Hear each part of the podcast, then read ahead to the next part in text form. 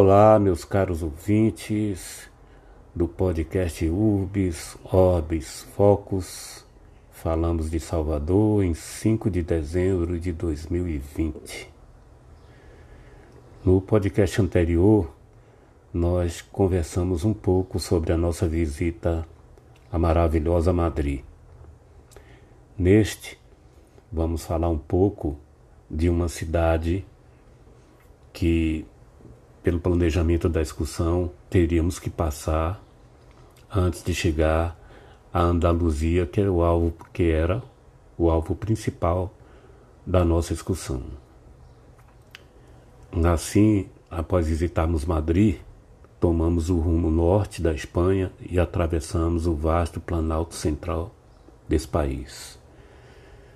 No caminho, um desfile de montanhas, vales e campos de trigo castelos ponteando a paisagem de uma verdadeira obra de arte produzida pela natureza.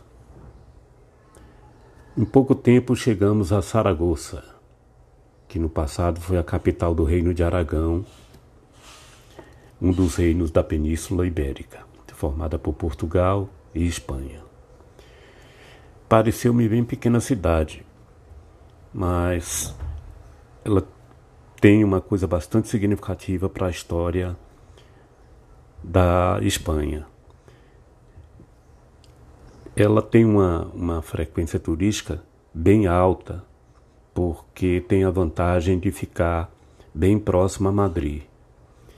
Mas não é só por isso que ela é muito vista, que o turista tem uma verdadeira adoração por ir a Saragoça é que lá existe uma basílica muito importante, que é a Basílica da Virgem do Pilar, e que tem uma história na origem muito bacana.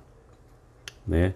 Conta-se que tem um marco que depois iria ser essa basílica, que um local físico, né, onde o, o apóstolo Santiago viu Nossa Senhora por duas vezes. Então, ele ordenou que se construísse uma basílica na, na, na, região onde ficava aquele pilar, né, que é um marco histórico, mas é também um marco físico. A geografia da cidade é bem simples e bem peculiar. Na lateral da basílica fica o que nós poderíamos chamar uma praça ou um corredor, mas com formato de uma avenida bem larga. Não é muito comprida, mas é muito larga. De pitoresco tem que nessa lateral, de frente à lateral da basílica, uma das margens do que eu estou chamando aqui de avenida, fica uma série de restaurantes de comidas as mais variadas possíveis, de preços mais variados possíveis. São muitos, muitos, muitos restaurantes. Muito interessante é a gente ficar lá postado nas mesas, tomando um vinho ou tomando uma refeição e contemplar. Nós estávamos no cair da tarde, o telhado da basílica que é nada mais, nada menos do que um telhado feito muito colorido, uma composição muito bonita do artista Goya no período da sua juventude. Ele fez essa obra no período da juventude dele.